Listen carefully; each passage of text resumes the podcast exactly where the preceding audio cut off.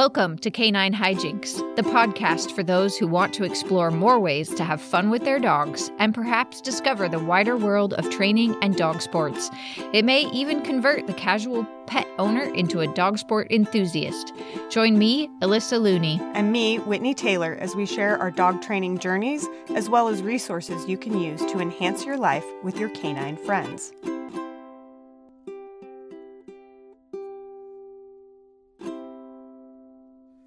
Welcome to episode three of Canine Hijinks. Today we are learning about learning. We're going to take a look at how people learn, what effective practice looks like, and how understanding this can help you to learn more with your dogs. Before we get started, Alyssa, what's something fun you did with your dogs over the last couple of weeks? Well, I've been teaching my puppy, Alegria, how to bow. And I've also been teaching my rat terrier how to pickpocket. how about how about you, Whitney? I haven't been doing a lot of training. We've been blessed with some really nice weather over the last few days, and because we were supposed to have this um, bad weather coming, I spent some time outside with my son. He helped me clear some blackberries so that we could have a path in the woods behind our house. Ooh. Sprite thinks it is super fun to run around in the woods, uh, but Fractal, my tough guy, he won't come in the woods. He just stands at the like edge of the yard with his ball, like, Mom, come come throw the ball for me. I don't want to go in there. It's pretty funny. Oh man, dogs are silly. so, today we're going to get a little bit nerdy. We are diving into Whitney's area of expertise and her day job. So, Whitney, why don't you tell us a little bit about that? Sure. I work in adult education, and my job is to develop training for in home healthcare providers in Oregon. And since these are COVID times, this has been very specifically about developing online learning courses over the last year or so. Uh, but hopefully, we'll be able to offer in person courses again at some point. The field I work in is called learning and development or training and development, all variations of learning, training, and development. Uh, and I've been doing this work for about 10 years, which uh, interestingly is about the same amount of time I've been doing agility. And that works out since most of what we're going to talk about today, I actually learned while I was trying to figure out how to be a better dog trainer and agility handler, and to be honest, just a better human. Mm-hmm. And it just happens to dovetail nicely with what I do in my day job and gives me kind of an additional perspective about how all of these principles can apply broadly. So, not just to dog training, but for really like all the different ways in which people learn and need to learn things.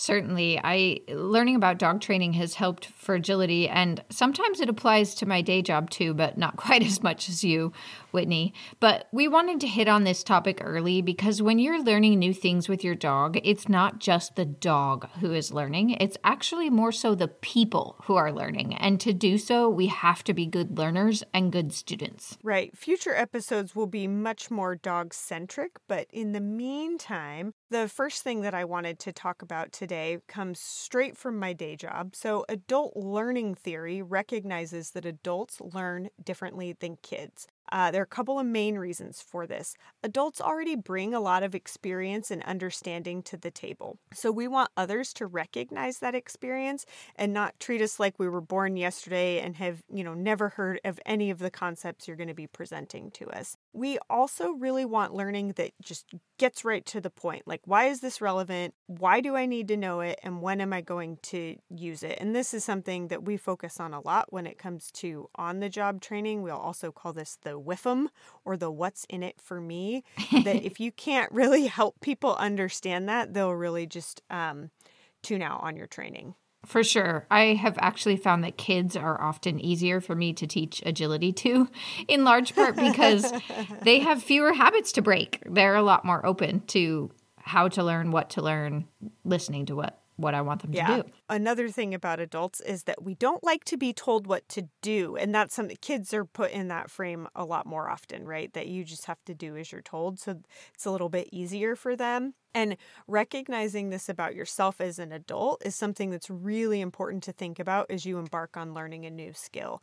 We are putting ourselves back in a little bit more of a classic classroom setting when it, we embark on dog sports. So, generally speaking, we'll have minimal knowledge of the a new sport that we're starting, and even a semi minimal knowledge of dog training, or maybe you think you know a lot and then you'll realize that you don't. So we're putting ourselves in a situation where we need to be really open and receptive to new information when our tendency is to weigh everything against our experience and look for a lot of shortcuts.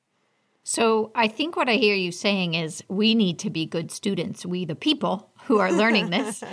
and since that's hard for us, I think it is easier for kids. Um, you know, they're still in school, they're learning all the time, where as adults, we're kind of supposed to be experts in everything. And what we really need to be is good students and open to the feedback we're getting from our instructors.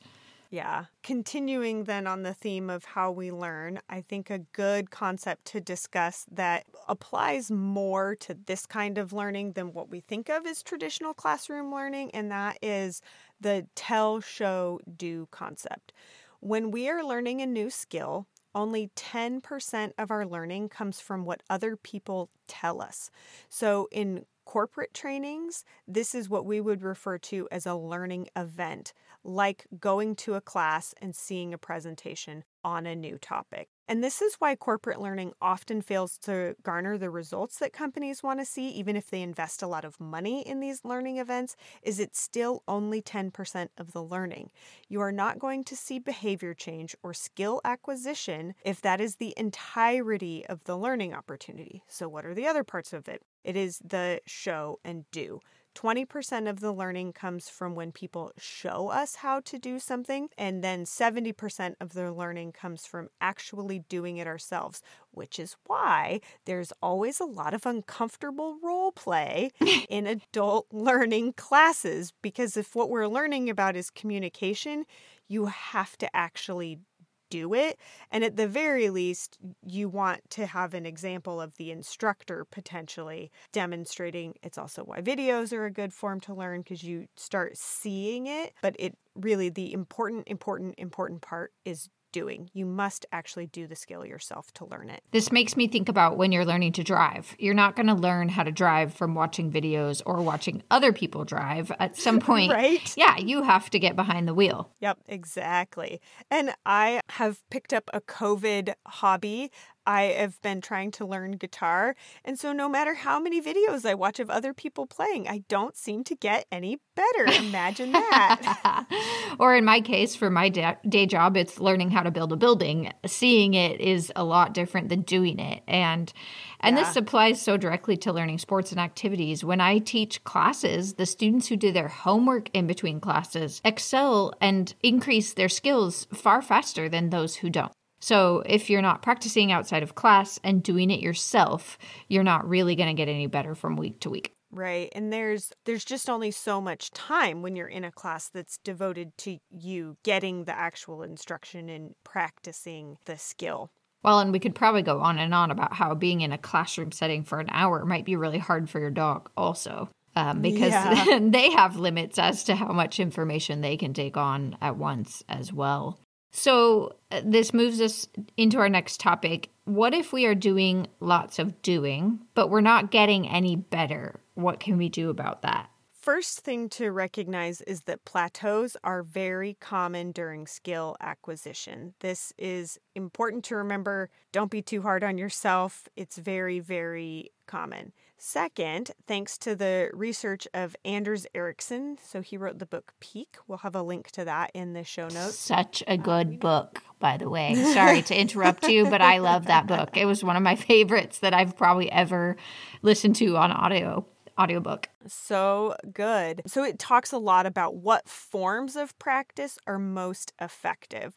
And so in essence, the new saying goes, perfect practice makes perfect. What we're saying is not all practice is created equal. He uses the term naive practice, and I don't know why this is the example that sort of sticks with me, but naive practice is the whole I'm just going to go out and shoot a few baskets. You don't really have a plan. You're just, I'm practicing because I'm shooting and I stand around the free throw line and I, I kind of shoot baskets towards the towards the hoop and i do that for 15 minutes and i call it practice uh, the reality is that is basically never going to make you better there are five elements of deliberate practice and they are get out of your comfort zone. As much as it stinks, if you are comfortable in what you're doing, you are not learning. You're not mm-hmm. pushing yourself. You're not learning anything new. You are doing things you already know how to do. That's why you're comfortable. Two is to set specific goals. So, a lot of people should have heard of this when it comes to SMART goals specific, measurable, attainable, realistic, and time bound. It's important to not just say, I want to get better at free throws. It's more specific to know, had to have done enough research to know that you have a 50% free throw rate and then to say that you want to increase that to 60% or something that is reasonable. Mm-hmm. Three is to focus intently. You have to be putting all of your effort into doing a better job. If you're just phoning it in, if you are thinking about what you're going to make for dinner when you get home or whether or not you have enough gas to make it home from class, you are not focused intently on achieving the goal. And especially, you know, with agility, we're a lot of times talking about handling for us that you're really practicing some, you know, like motor skills around a front cross which can be similar to, say, like a step ball change while you're moving, essentially. It's important to focus really intently on the task at hand. And for that reason, it means your training sessions probably don't need to be as long as you think that they need to be. You don't want to practice longer than you can actually focus intently. Four is to get and respond to feedback. So, this typically means having a coach. You can have a delayed coaching scenario, it's not as ideal. Again, in agility, we do a lot of stuff that is online. So, we send a video for feedback. You don't get it immediately, but ideally, you get it before your next practice session. And then you can incorporate that feedback into what you're doing. Mm-hmm. And the last one which I think is the hardest one to explain, is to develop a mental model. In the book, he talks about being able to visualize a perfect performance, and that part of being able to do the skill is being able to have a perfect vision of what it looks like because if you can't visualize it you're you're basically never going to get there mm-hmm. and so for if you are a golfer and you tend to slice the ball. I think that's a thing. Uh, yes, it is. You have you you need to be able to sort of revisualize your swing to what your to where your goal is versus whatever your visualization is the current thing you've been doing which results in the slice so you're going to have to change your your mental model so that one's a little bit harder to explain but it's definitely an important step and so, the other thing I'll say about Ericsson's research that maybe more people are familiar with is that this is where we got the 10,000 hour rule. And in the book, he discusses that this isn't a hard and fast rule. There's a lot of things that go into sort of how many repetitions or how long it takes to develop a skill, but it does really help us understand how many times we need to do something in order to really gain that skill or become as the we would say with behavior fluent in the skill. And you could say even be able to like be able to do the skill in in flow without thinking in the more neuroscience way right for it to be committed to your like sort of subconscious processes that you can do those things without actively thinking about them takes a, a lot a lot of practice, which then goes back to this idea that if you're only practicing in class, if that's the only time your dog ever sees weave poles, for example, it is going to take you a very long time to gain that skill. And it doesn't mean that you have to practice for hours and hours a day. Um, if you're feeling stuck, it just means looking at the amount of practice, the quality of practice is a really good place to start.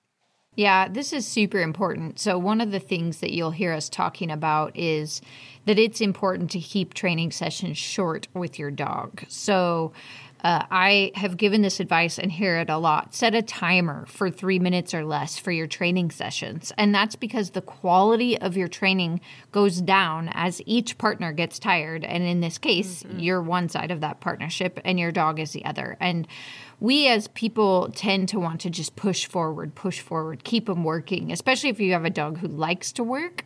Uh, but even those dogs who like to work aren't necessarily making the best choices if you're training for too long. So then it becomes counterproductive to what we actually hope to achieve. So you'll hear more about how to train uh, dogs in a smart way so that what you're teaching them is done in a quality manner instead of just repetition after repetition after repetition. Another piece of advice that I've heard is to just give yourself a finite number of cookies yes. so that um, I'll I'll use cheese sticks sometimes, and that is good. Uh, for me, I have to put the treats really far away, or it's as bad as when you put the the chips in your bowl, but mm-hmm. then you mm-hmm. don't put the chips back in the cupboard. I'm like, oh, just two more, just two more. And I think the other thing that we tend to want to do is to have sort of that aha moment. Yes. And like, oh, let's just get one good rep, or then it's just one more good rep, and that that can also really be a trap. Yes. we're often told to end training on a positive note, which for us, positive is like that we got what we wanted. Yes.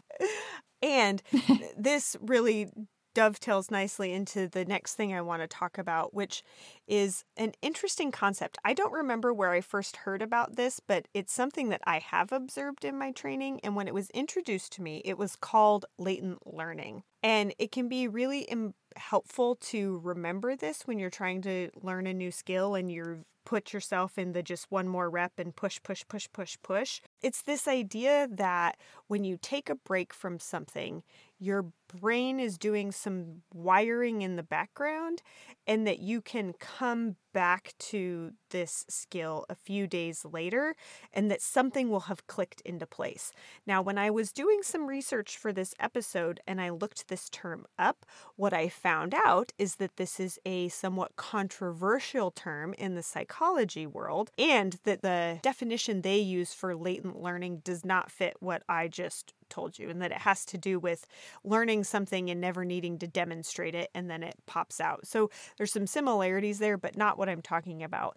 But I do have to say, this is something that I have experienced. So, whatever it is called, the idea that it makes sense to take a break from something that you've been working on and come back to it fresh is often good advice. It is often a good thing to make yourself do and for me it, it's weave pole training with dogs right that it is the one of the weirdest things to teach them i think i would uh, be interested in an argument between agility people if now weave poles are harder to train or if running contacts are harder to train i would argue for running contacts personally yeah i think running contacts probably win for for that actually. Yep. So I don't know if yeah. you kind of clarified that latent learning in the way that we're explaining it is you've been working hard on something and you don't quite get it and you let the dog sleep on it and the next day or two you come back to it and they've suddenly got it. Like Yep. You don't know how, but now they have it. And uh, since I am doing running contacts right now, which is where the dog has to run across the dog walk, which is essentially a balance beam with a ramp on both ends. And at the end of the dog walk, we want them to hit about a 12 inch by 12 inch area with their back feet. And they have to do this at full speed and they have to be able to listen to the next cue for the next obstacle. So it takes a lot of thinking on the dog's part, and it's really hard to learn. I have been coached lately by my trainer to only do one session every other day with my dog maximum and i only do a certain number of reps per training session and sure enough what we have trouble with on one day we'll go back to two days later and he will be remarkably better. And yep. so I don't know what happens, but it works. Yeah, and I think if you read the Talent Code by Daniel Coyle, he talks a lot about um, myelin, which uh-huh. is like brain insulating. I don't actually know a brain insulating thing. Will be very technical, and that it seems to me if that's you know really what's going on that the the myelin is doing its thing in the brain and it's making those connections stronger and it's connecting those those neural circuits and that that's part of what happens while you sleep on it. Yeah. Um, using air quotes that nobody can see. sort of a messy presentation of this concept, but what we can tell, there's really something to it. And if you've experienced it, you're like, yeah, it's it's a thing. So important to take breaks. That's let, us just that's sum, the bottom line. Up. bottom line, take some breaks. yep. so talk to us about Dunning Kruger. Well, running contacts like is a great segue for me into Dunning Kruger because you, you think you know so much. And then you're like, oh God, how do I train a running contact? So, Dunning Kruger is a phenomenon where the less you know, the more you think you know. And the more you know, the less you think you know. Yep. Does that make sense? yeah. So this is when, and I'm sure you've all seen this happen.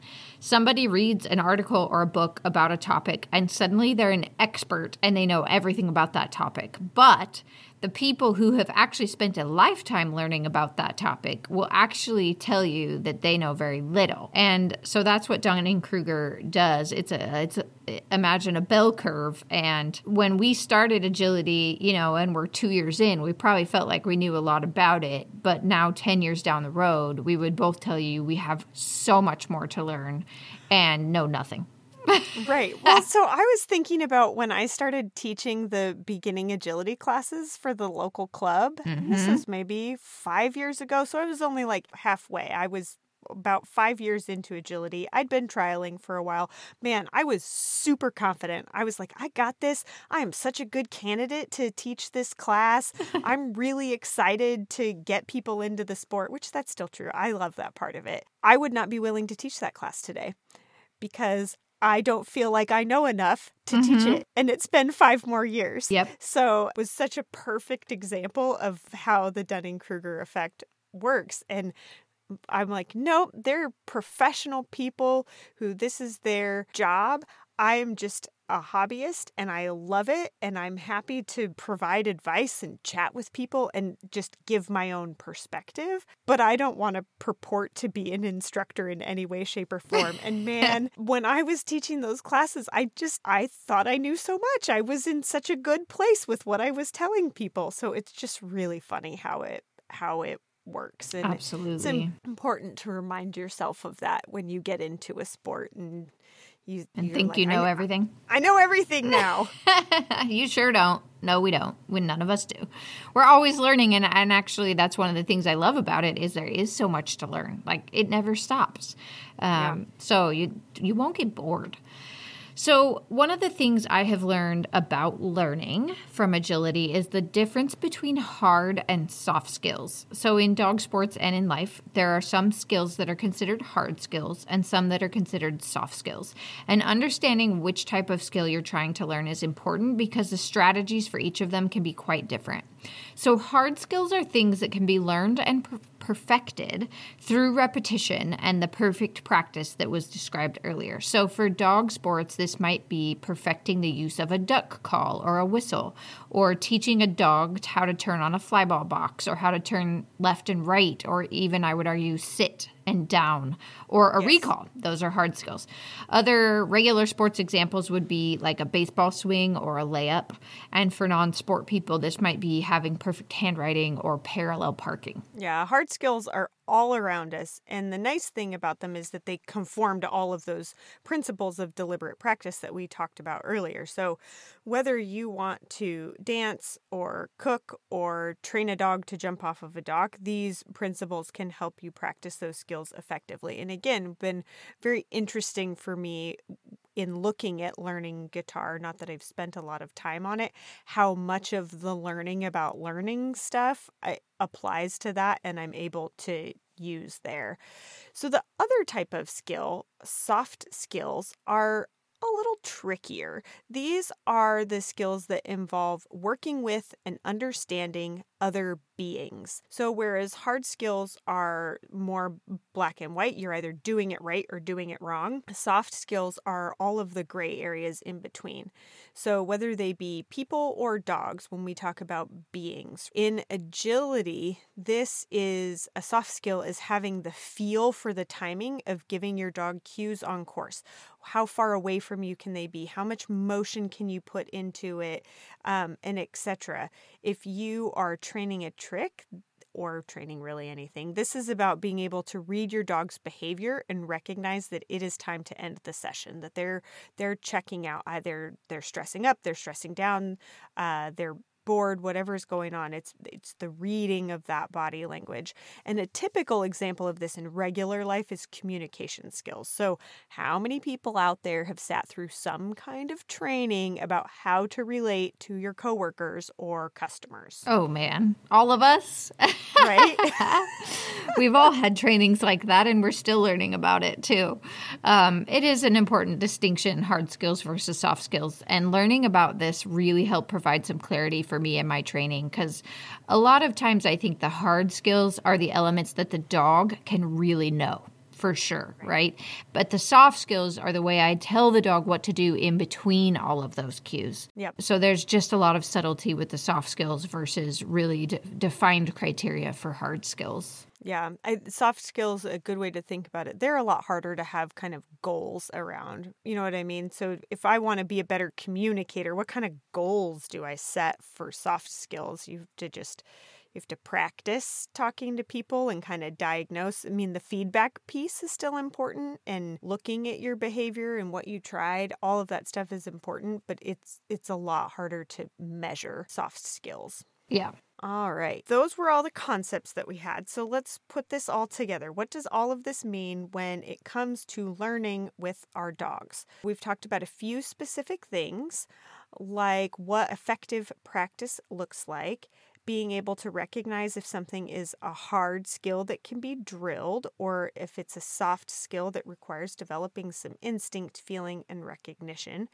overall, the big takeaway that we would like our listeners to get is that you are learning too. Dog sports are hard because of the dual learning factor. While you are trying to teach your dog new skills, like, say, how to put four feet in a box, you are simultaneously trying to develop the skill of shaping, for example, which is no small thing. Shaping involves recognizing when to click and reward, where to place the reward, when to raise criteria, so on and so forth. Yeah, and so uh, we introduced a new term just now shaping. Shaping is what is referred to as when you're clicker training, typically, and you're getting the dog to offer behaviors and then rewarding them when they make uh, a closer approximation to what you were trying to train. With the four feet in a box, for example, you start with clicking and rewarding the dog for looking at the box. And then yes. you might be clicking for them putting their nose closer to the box.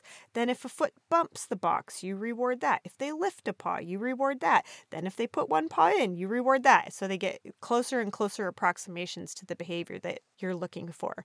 Yeah. I am not the best at shaping. It is a hard it's a hard skill. And I don't mean a hard skill. I mean it's a tough skill. it's difficult. Yeah. it is. There are shaping probably someday we'll have to do a whole episode on shaping and what it is and what it yeah. entails and all that stuff. But we use it a lot and most people use it in some form with their dogs all the time. Um, and when you get really good at it, you can teach them stuff really quickly. Um, really fast and really all kinds quickly. of crazy stuff. Yeah. Oh, yeah. Um, my favorite trick that I shaped with my dogs probably is the wave. So they can wave. Maybe mm-hmm. I'll take a video clip of that and post it for for people. So That's thanks, Whitney, for diving into all of this learning about learning for our listeners. Yeah, happy to. I'm clearly a bit of a nerd about all of this, and I hope that folks found this useful and at least somewhat interesting. And if you are interested in diving any even deeper into the topic, the show notes are going to be full of resources, mostly books. and if you aren't a voracious reader, you can always Google the different concepts and read a few articles or watch a few YouTube videos and get some additional information without committing to 250 pages. For sure. All right. Well, that is all for today's podcast. Before we leave you, though, we want to let you know what's in store for our next episode, which will be all about learning when to seek out a professional dog trainer. We're going to have our very first guest with us, Liz Randall, who's a fellow agility competitor, but more importantly, a professional dog trainer and owner of a doggy daycare, training, and boarding facility. We look forward to sharing that with you. So that's all for today's episode. Don't forget to rate, share, and subscribe to our podcast and join us for our next episode in two weeks. Thanks for joining us. Make sure to go out and have some fun with your dogs. Talk to you next time.